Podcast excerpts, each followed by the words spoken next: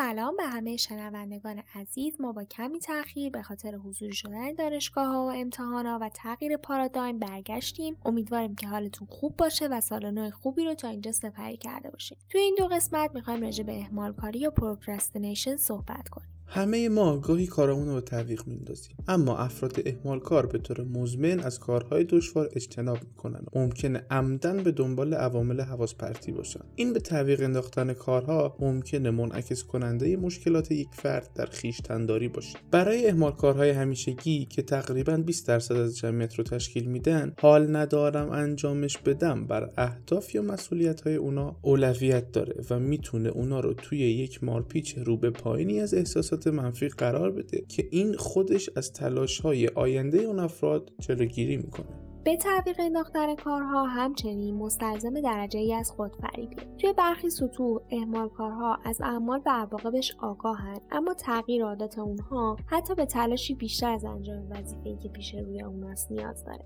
کارها اغلب کمالگرا هستند که ممکنه از نظر روانشناختی براشون قابل قبولتر باشه که هرگز به یک کاری دست نزنن تا اینکه با احتمال انجام ندادن اون به طرز خوبی مواجه بشن. اونا ممکنه به شدت نگران این باشن که دیگران در موردشون چه فکری می‌کنند که برای اجتناب از قضاوت آینده خودشون رو به خطر میندازن.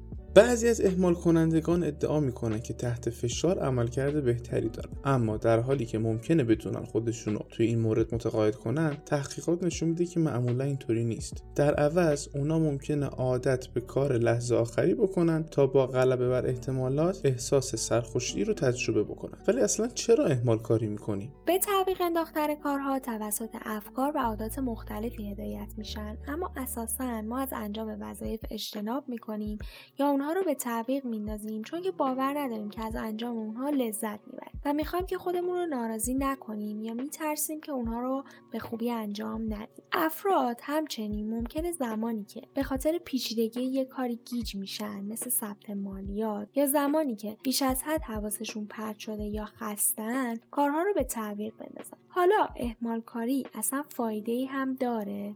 احمال کاری یه الگوی رفتاری خود تخریب کننده است. اما میشه اون رو به عنوان یک هدف روانشناختی به ویژه برای افرادی که تمایلات کمالگرایانه دارند در نظر گرفت. اینطوری که احمال کاری افراد رو در برابر احساس ترس از شکست قضاوت مردم و سرزنش خود محافظت می‌کنه.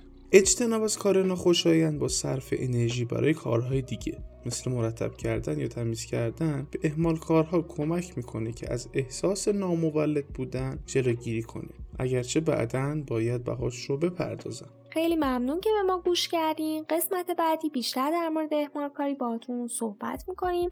وقتتون بخیر و خدا نگهدار.